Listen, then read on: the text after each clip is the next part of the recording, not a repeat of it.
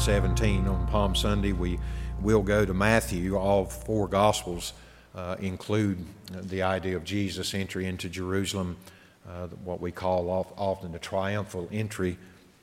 And so I'll get back to that. But uh, the reason I wanted to continue in John, not only are we there uh, as, our, as we've gone through the Gospel of John providentially, uh, but we're also dealing with John 17, Jesus. Uh, some have called it his high priestly prayer. Um, and in a very, very real way, uh, it is the prayer in regards to what it is a prayer that Jesus, by his actions in this week uh, that we are observing, uh, makes possible uh, the answer. And so they are connected in a very powerful way.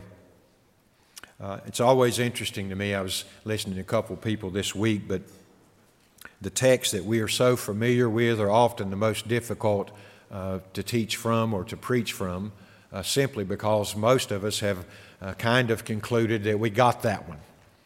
Uh, yep, uh, we, but in some ways, I think we, we minimize that in that moment to some liturgical, rote memorization verse.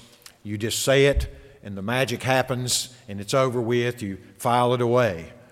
Uh, one of the things I think the, the, the, harmful parts of that is we forget the implications involved in that. There is a place for liturgy and there's a place for memorizing the text. But with the Holy Spirit's help, we go back through that every year and ask again the implications of that, which is really where my title this morning came from. Behold the King uh, that would die, or behold, behold the King dies.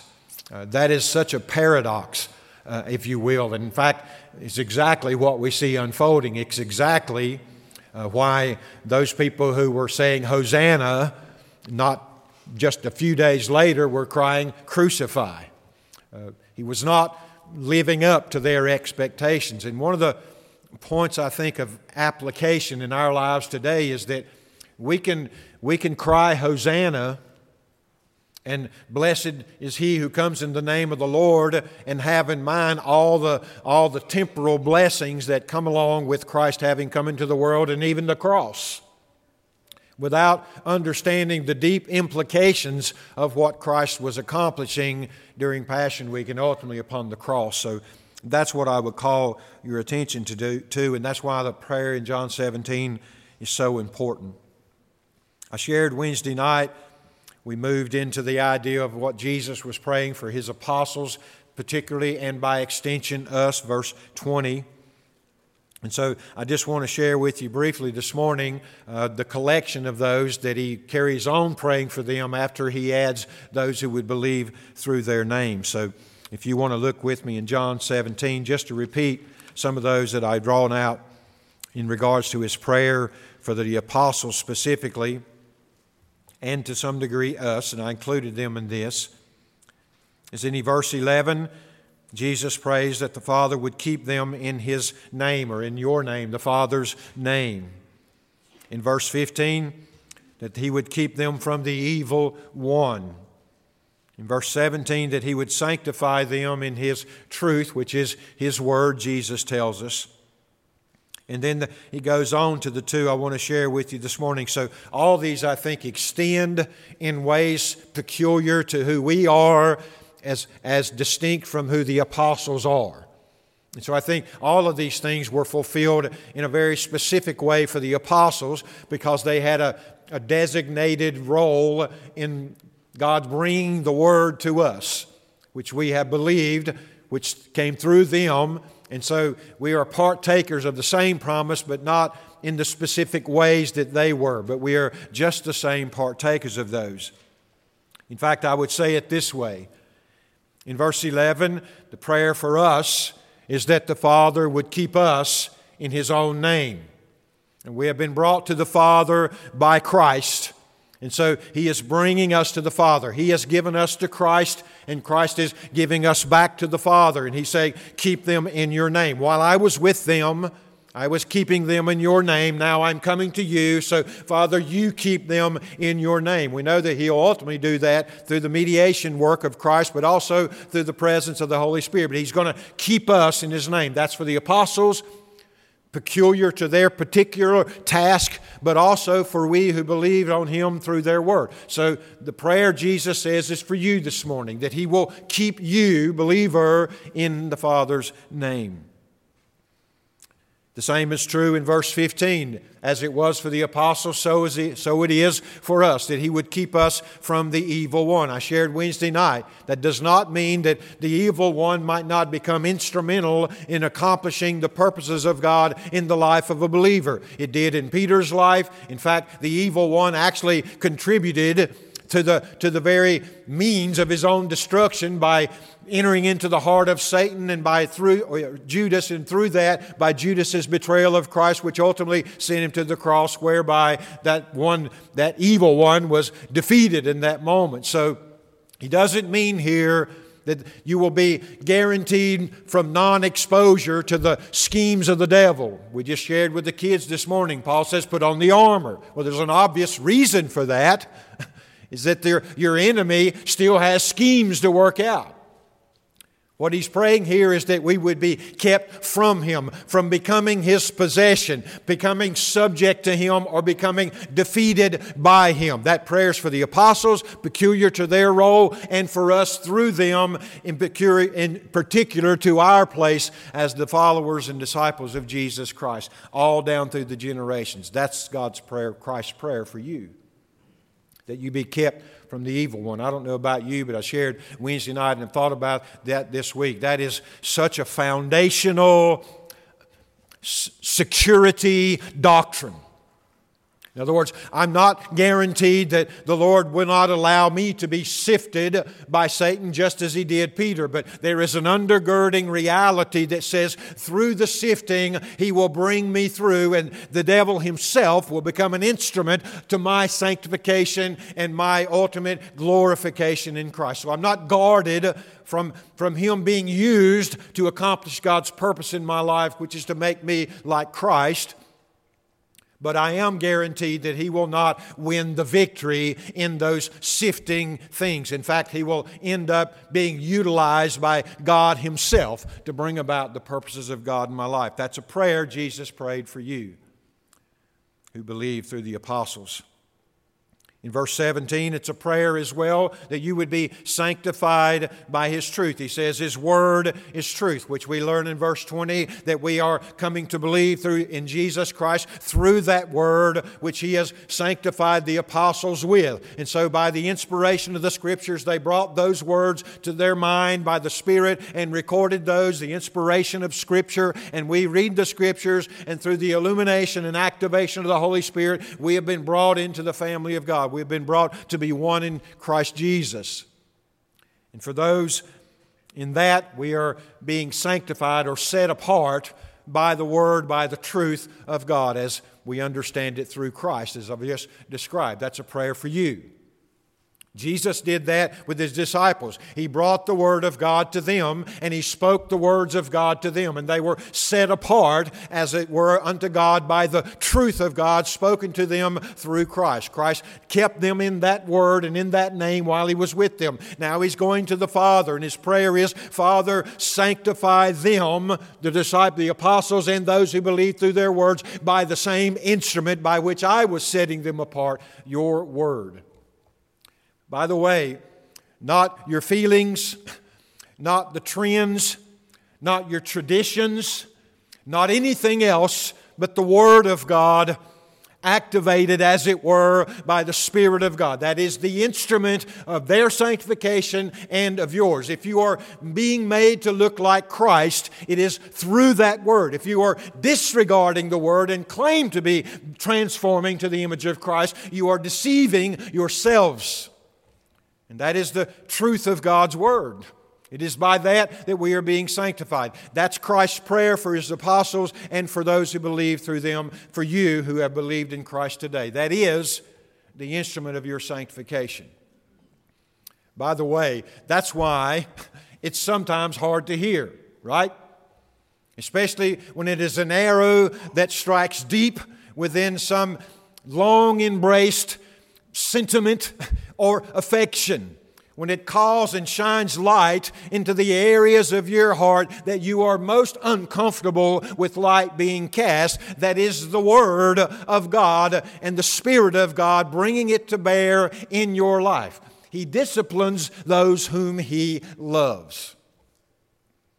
And so, as Christians being set apart by the Word, when the Word is brought to bear in our lives in any capacity and shines the light in the darkness, it is because the Father has loved us in Christ. And it is because He is answering, in that sense, the, the very prayer of Christ here, that He set us apart by His words.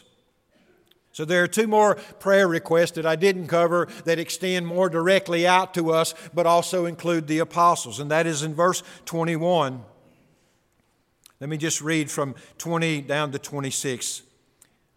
Jesus says, I do not ask on behalf of these alone, but for those also who believe in me through their word, that they may all be one, even as you, Father, are in me and I in you, that they also may be in us so that the world may believe that you sent me.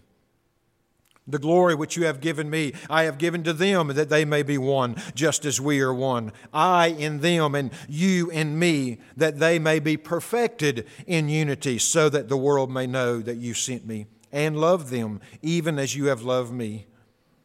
Father, I desire that they also, whom you have given me, be with me where I am, so that they may see my glory. That is a stunning verse. That they may see, behold my glory, which you have given me, for you loved me before the foundation of the world.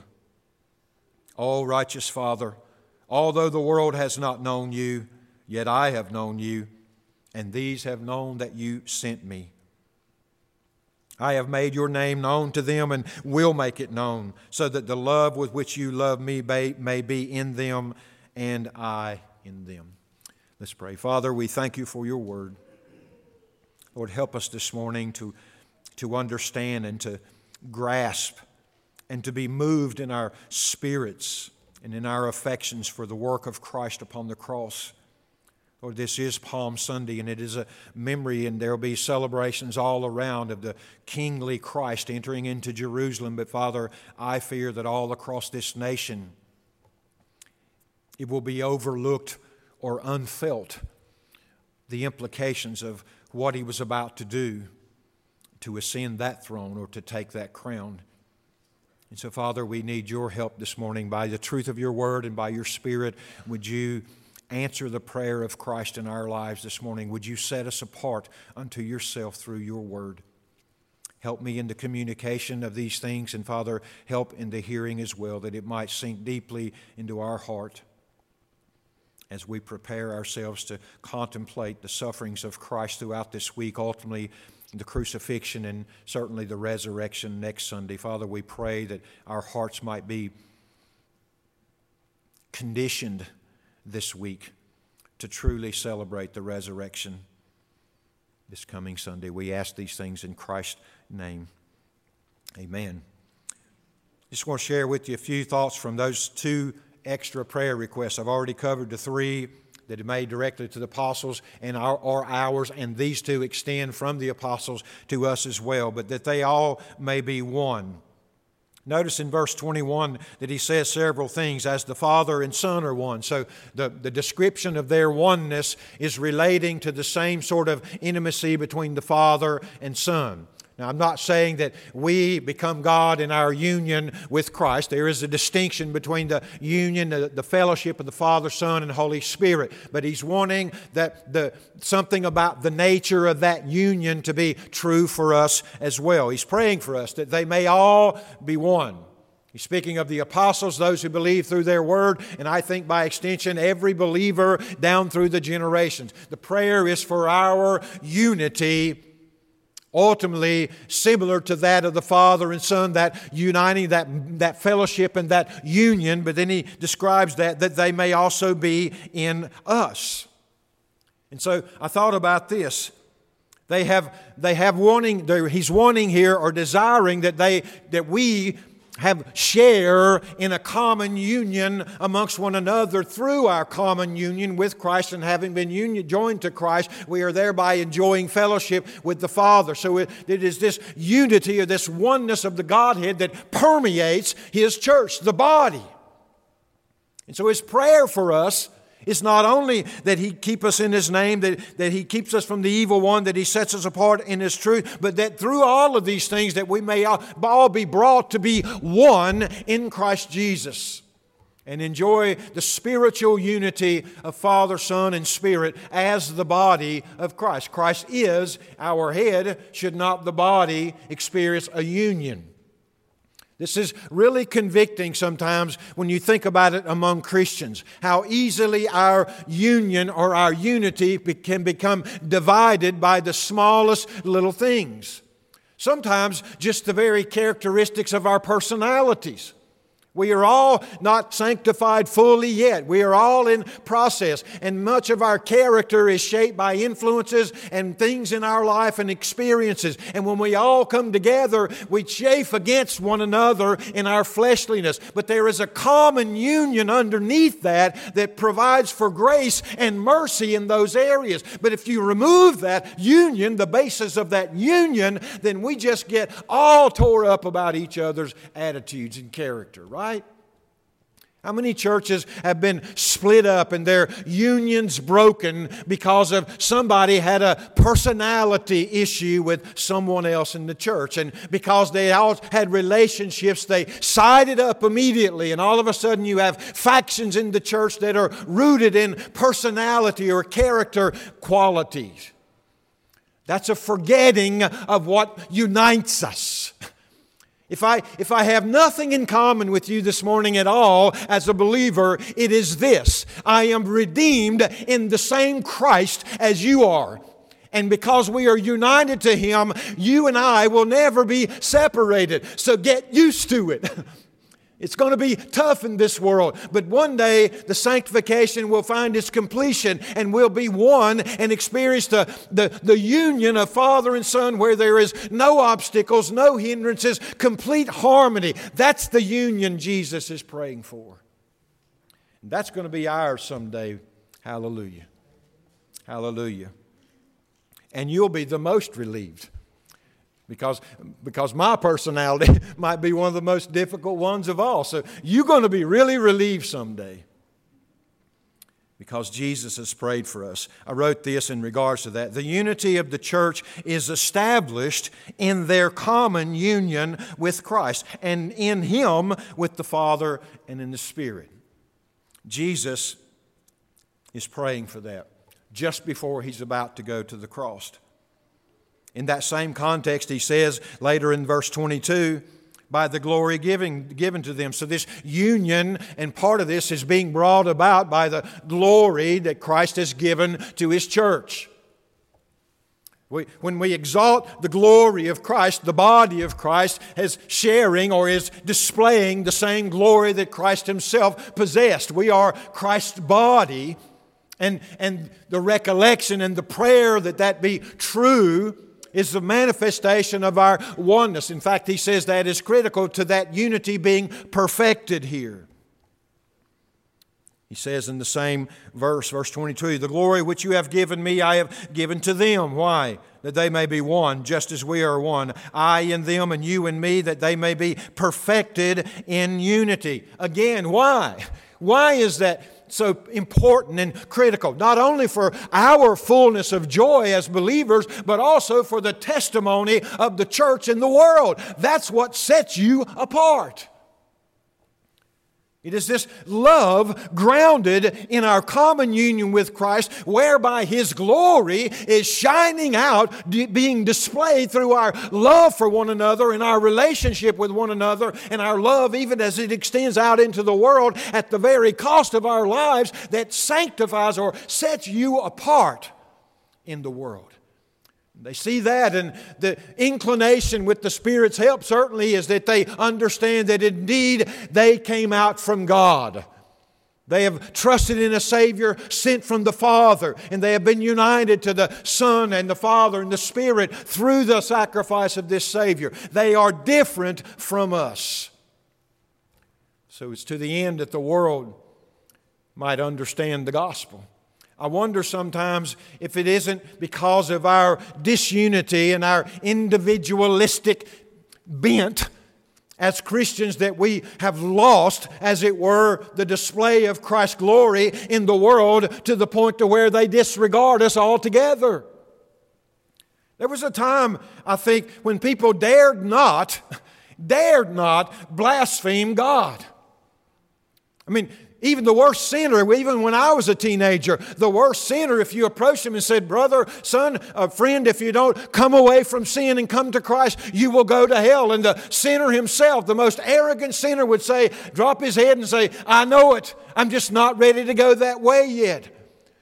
But nowadays, it's defiance. They will curse God in a sense. How much of that is connected to believers not grasping the reality of our union with Christ and therefore with one another and, and our vesselhood of the display of the glory of God? They see so little of the glory of God and truth coming from the church that they've disregarded the witness of the church altogether. We are irrelevant in their minds in so many ways could be rooted here.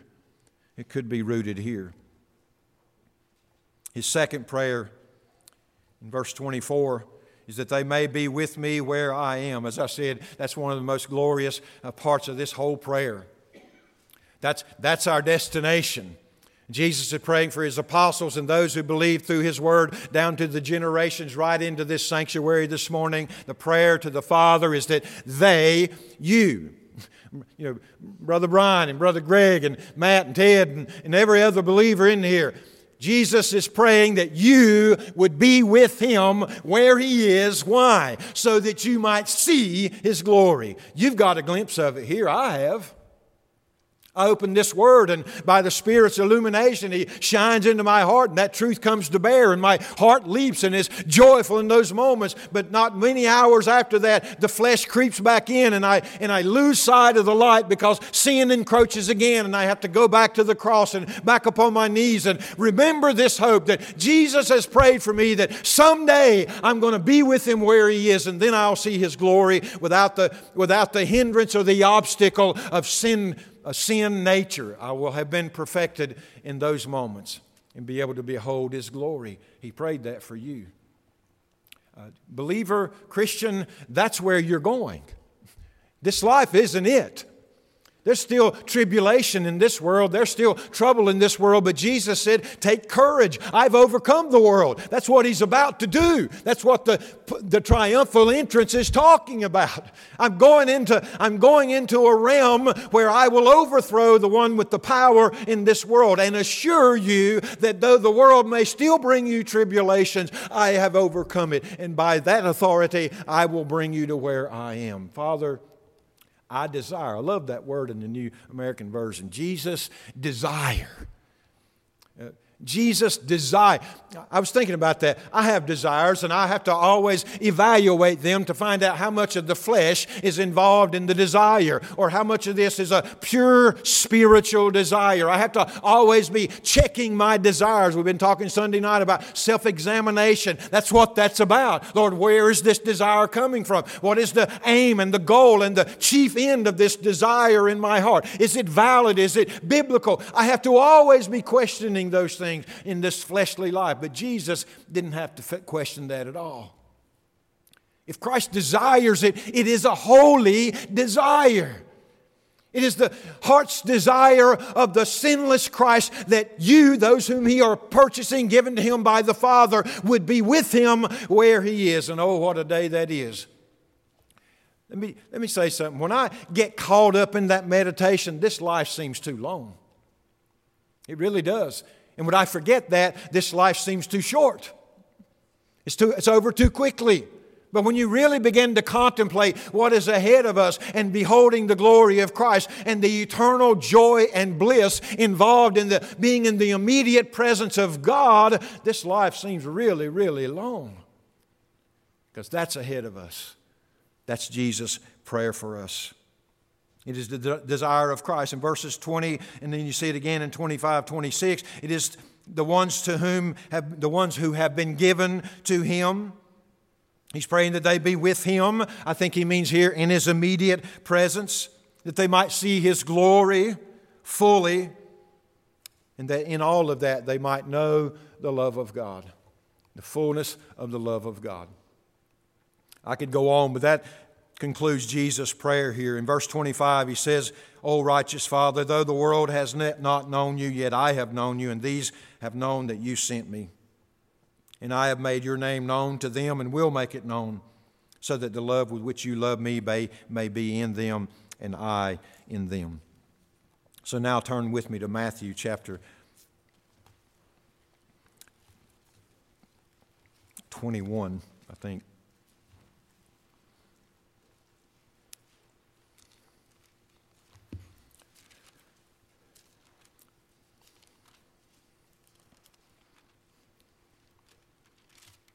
Sorry, 19. Is it 21? Okay, I was back and forth between Luke and Mark. Yeah, chapter 21. Now, the reason I laid it out like I did this morning and getting to our Palm Sunday text is because this high priestly prayer of Christ was spoken of as having been accomplished and he's still yet to cross the Kidron Valley and go up to Gethsemane and be arrested, and the cross unfolds during Holy Week. So when Jesus comes into Jerusalem, he deliberately chooses and selects, sends his disciples out to, to, to take actions that will fulfill prophecies in regards to the Messiah. And, it, and you have to sympathize with the people of Israel for when they saw him coming in that way and they made the connections in regards to the Old Testament scriptures, they thought, finally, at last, the earthly Messiah King has come and we are going to be delivered out from under the oppression of the Roman occupation. We are being liberated from our enemies. It's all temporal in their minds, at least to some degree. So I can sympathize with them when they're excited. It's, it's the Passover. It is a celebration of God's great deliverance from Egypt and out of the bondage of Egypt. And here again, now we see the fulfillment of those prophecies wherein Christ would finally and ultimately take his throne and deliver his people out from under their oppressors. And so that's their expectation. So they are excited. They are excited. Matthew begins this way in chapter 21. When they had approached Jerusalem and he had come to Bethphage at the Mount of Olives, then Jesus sent two disciples, saying to them, Go into the village opposite you, and immediately you'll find a donkey tied there and a colt with her. Untie them and bring them to me. If anyone says anything to you, you shall say, The Lord has need of them, and immediately he will send them. And John or Matthew tells us here this took place to fulfill what was spoken through the prophet. Say to the daughter of Zion, Behold, your king is coming to you, gentle and mounted on a donkey, even on a colt, the foal of a beast of burden. That's a quote from the prophet Isaiah. And also, Zechariah uh, touches on a similar one as well. Isaiah 62 11. So the disciples went and did just as Jesus had instructed them and brought the donkey and the colt and laid their coats on him, and he sat on the coats. And most of the crowd spread their coats in the roads, and other were cutting branches from the trees and spreading them in the road. And the crowds going ahead of him and those who followed were shouting, Hosanna to the Son of David! Blessed is he who comes in the name of the Lord! Hosanna in the highest. Again, the people are quoting from Psalm 118 26. And when he had entered Jerusalem, all the city was stirred, saying, Who is this? Uh, I was listening to someone this week, and it might have been Alistair Begg, but he made the point here that is the question, right? Who is this? Who is this? This is a Galilean born and laid in a manger riding into, riding into Jerusalem under the auspices of the King of Israel. Who is this? If he's not who he is portraying himself to do, this is the highest blasphemy. Who is this? And notice here the crowds say, This is the prophet Jesus and from Nazareth in Galilee. Let me read on to verse 17, but And Jesus entered the temple and drove out all those who were buying and selling in the temple and overturned the tables of the money changer and the seats of those who were selling doves. And he said to them, It is written, My house shall be called a house of prayer, but you are making it a robber's den. And the blind and the lame came to him in the temple, and he healed them. But when the chief priests and the scribes saw the wonderful things that he had done, and the children who were shouting in the temple, Hosanna to the Son of David, they became indignant and said to him, Do you hear what the children are saying?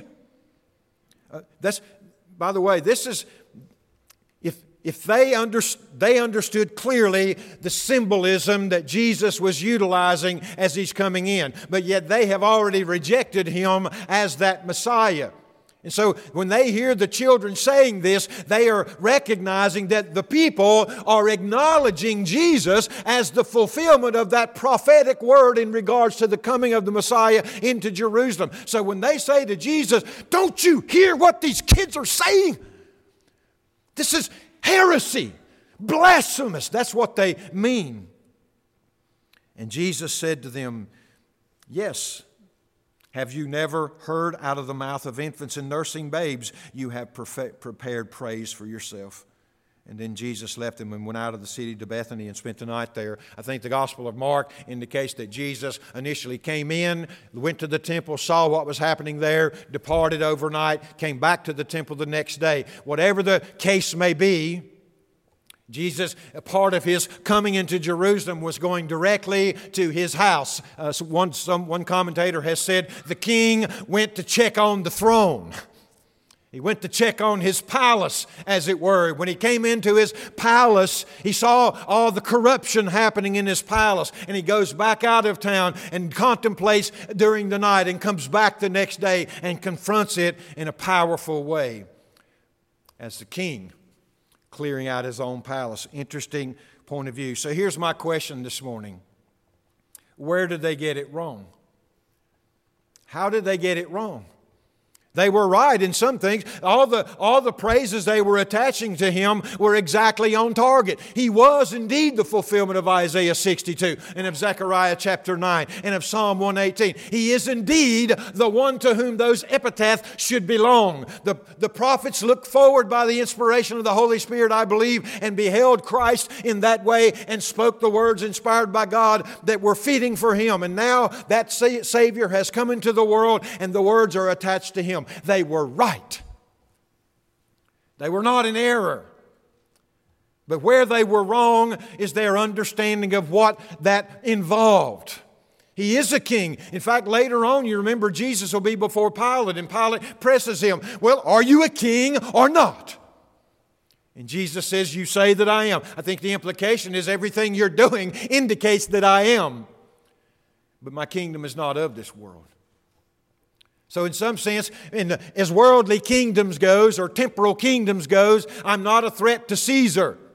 But the kingdom I've come up to set up is a threat to evil, and the evil one who is at the bottom of all the temporal kingdoms in, in many ways, or guiding at least the, the motivations and the selfish uh, oppression and desires of sinful men. It's a completely different kingdom to jump to the conclusion to set the context for some verses is the ultimate one to be overthrown. I thought about this in terms of a king coming into a realm where he has, in some ways, not jurisdiction or there is already a king in place.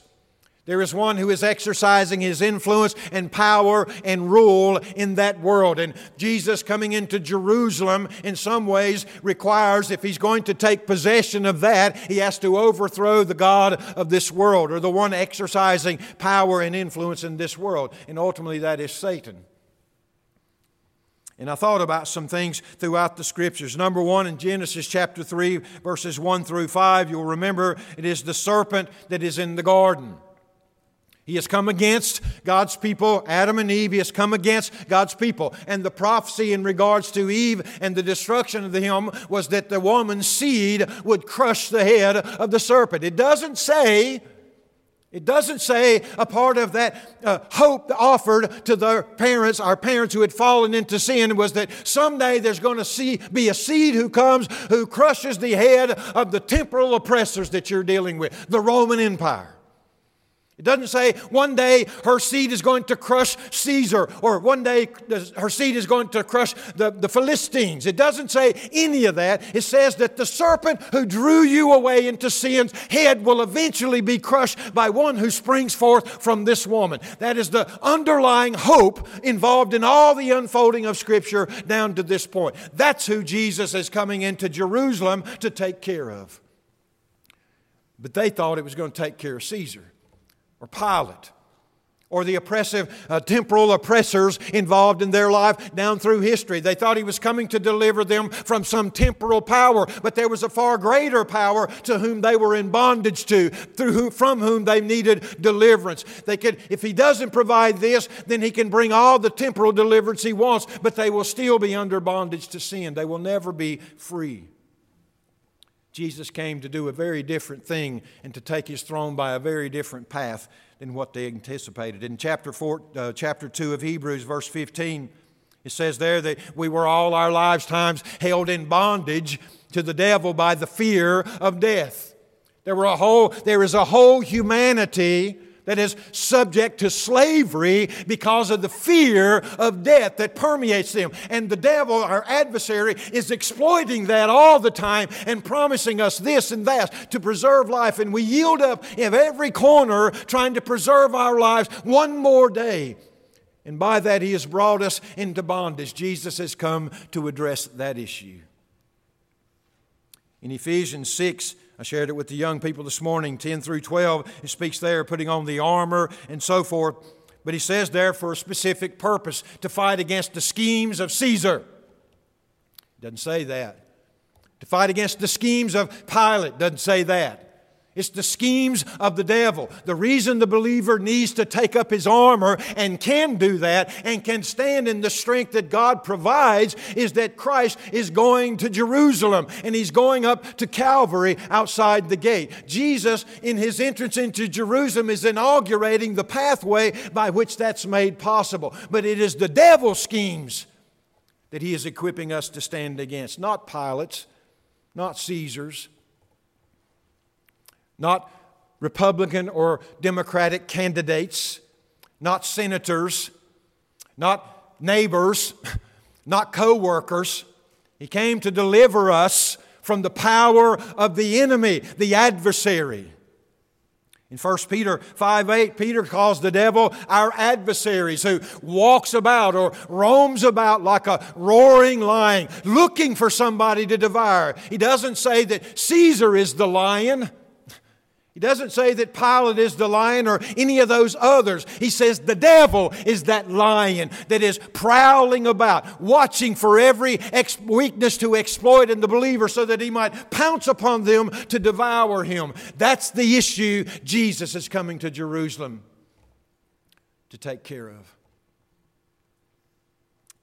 In Ephesians 2 2, it speaks of the devil here as the prince of the power of the air and the spirit of disobedience working in the sons of disobedience even in that day. That's the problem.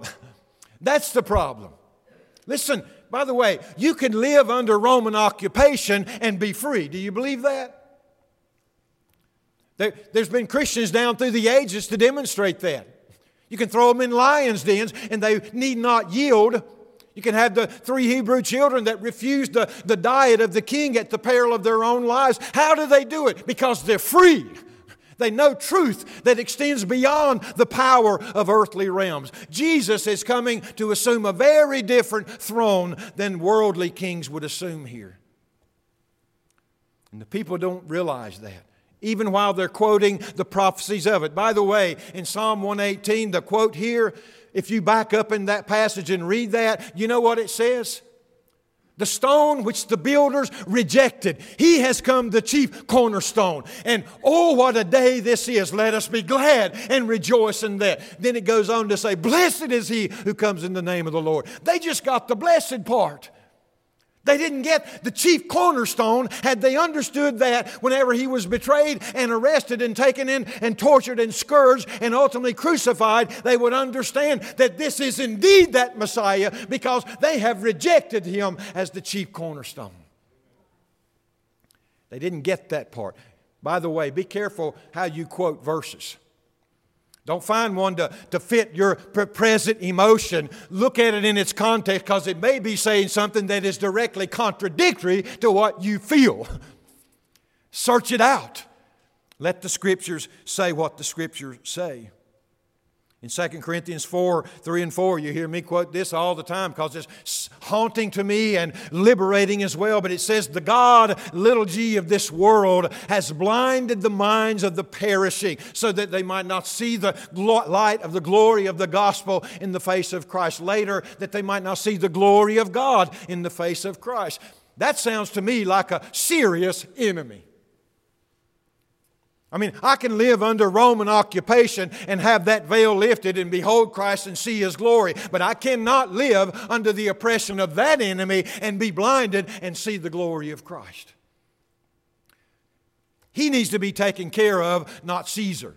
Caesar will find his end somewhere in this world, and he did. But there'll be another Caesar to follow him, and there'll be another dictator or a president or anyone else down the road to follow him some other day, and they will all come to their end as well. But there is an enemy against the people of God which he has to deliver us from that is far more eternally threatening to humanity. And it is the God of this world. Going back to John briefly, but you remember in John 12 31, we already went through this, but Jesus says in chapter 12, verse 1, And now the hour has come, and what shall I say? Father, deliver me from this hour. This is why I came. And then down in verse 31 of that same passage, he says, But now judgment is upon the world, and now the ruler of this world will be cast out.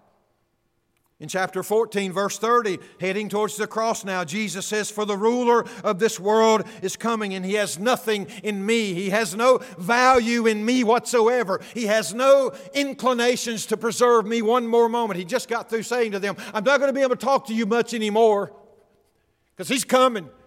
And he has no, he has assigned no value to me whatsoever. He has every intentions of silencing me forever. So I'm going to say what I've said to you, and I'm not going to say much more to you from this point on because he's coming. He's right here. He's breathing down my neck, and he has no desire for me to be preserved any longer. He doesn't say Caesar's breathing down my neck. He doesn't say the religious leaders have nothing in me. He doesn't say that Pilate is breathing down my neck and, and wants to silence me. It is the devil here. It is the ruler of this world that is coming against Christ in this moment. And Jesus says, I'm going to meet him. I'm going to deal with that issue upon the cross. Let me just say this morning in some closing thoughts that's why Palm Sunday is so significant.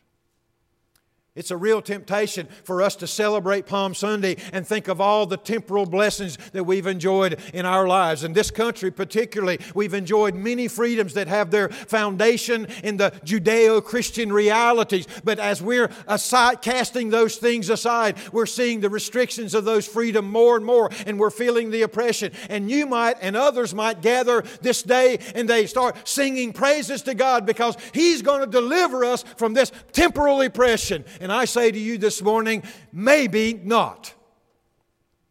Maybe the Palm Sunday has more to do with delivering you from the one by by whom you've been taken captive already in, in the adversary and have in the prison imprisoned by him as it were have given over to your flesh and your desires which have brought about the circumstances in our world today and I have to say with all my heart and with trembling in regards to the, to the oppression that I see growing in our nation and around the world, and to the possibility that it may grow to the point of putting to death Christians. But far more critical to you and I is that Jesus has won the victory over Satan. And in doing that, has secured us to himself that no matter how we leave this world under the hand of the oppressor, we are certain and secure in Jesus Christ.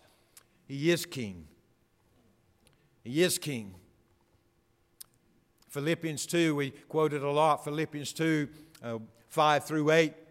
It says of this king that he didn't think it robbery, he didn't think it deity or godly godness should be something he needed to cling to, but he could set aside this free exercise or independent exercise of his deity and his power, and in the place of that, took upon himself human flesh, the lowliest of things, lower than angels took upon himself human flesh. And among humans, he didn't stay as kings or of senators in the Roman cohort or, or religious leaders in Jerusalem. He went even lower. He took on himself flesh, and in that flesh became a servant, a slave, as it were.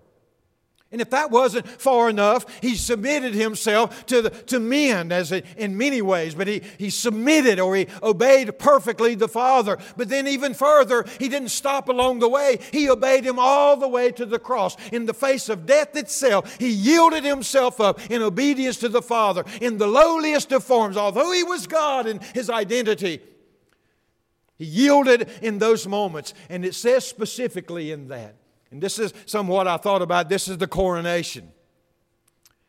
And having seen that, the Father hath therefore given him a name which is above every name. What do you do to kings? You bow.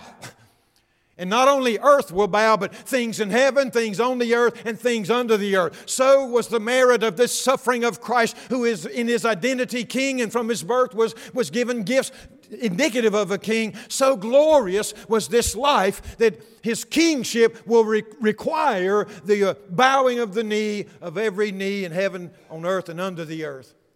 And not only that, but that those knees that are bowed, their mouths will open and their tongues will confess He is indeed Lord to the glory of God the Father. That's, that's the kingdom.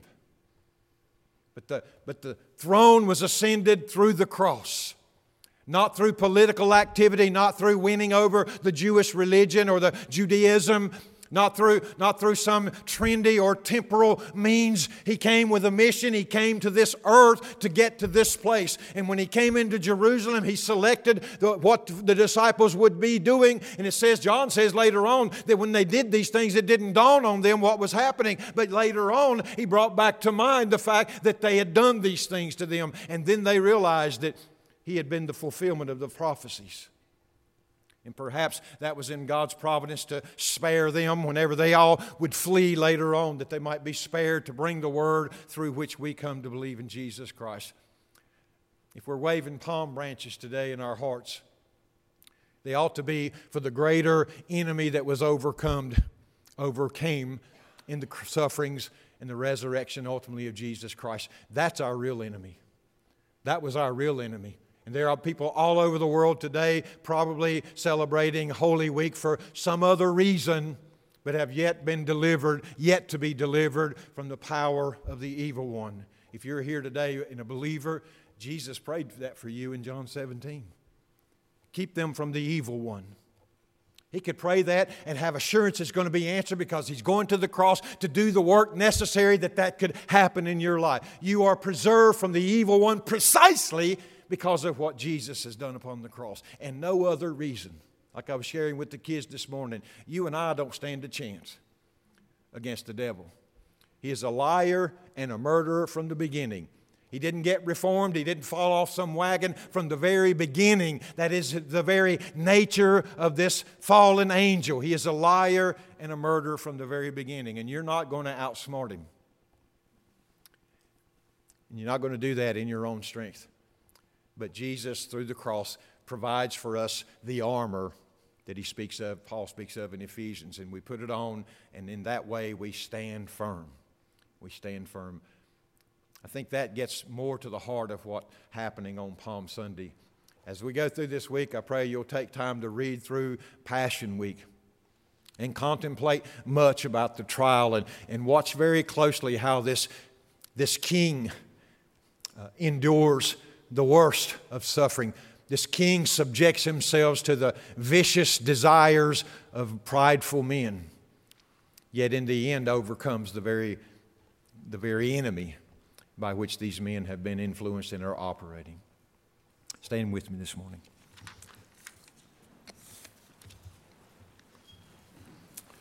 Father, we do thank you for your word. Lord, we who have believed, we are those who have believed through the apostles' word given to them by you. Father, I thank you for the great security and the great foundation and the great hope that we have in Christ, as we, particularly as we read through the Gospels and read about his approach now to the cross. There is a Gethsemane to go through yet. And Father, there is a cross to endure for Christ. But Lord, the endurance of that cross brings to us this morning this great hope and this great joy. He's prayed for us himself that we might be one with He and the Father and that we might be one with one another. These works upon the cross make that possible. Otherwise, we can't be brought into the presence of a holy God unless sin is done away with. Father, thank you that we have been liberated from the power of death, from the fear of death, and from the bondage that has been ours all of our lives through our fear. Lord, thank you for the liberty we have in Christ. We are free to follow you, to trust you, to love you all the days of our lives.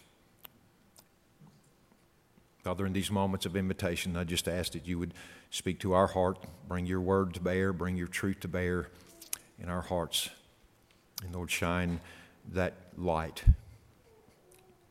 We ask in Jesus' name. Amen.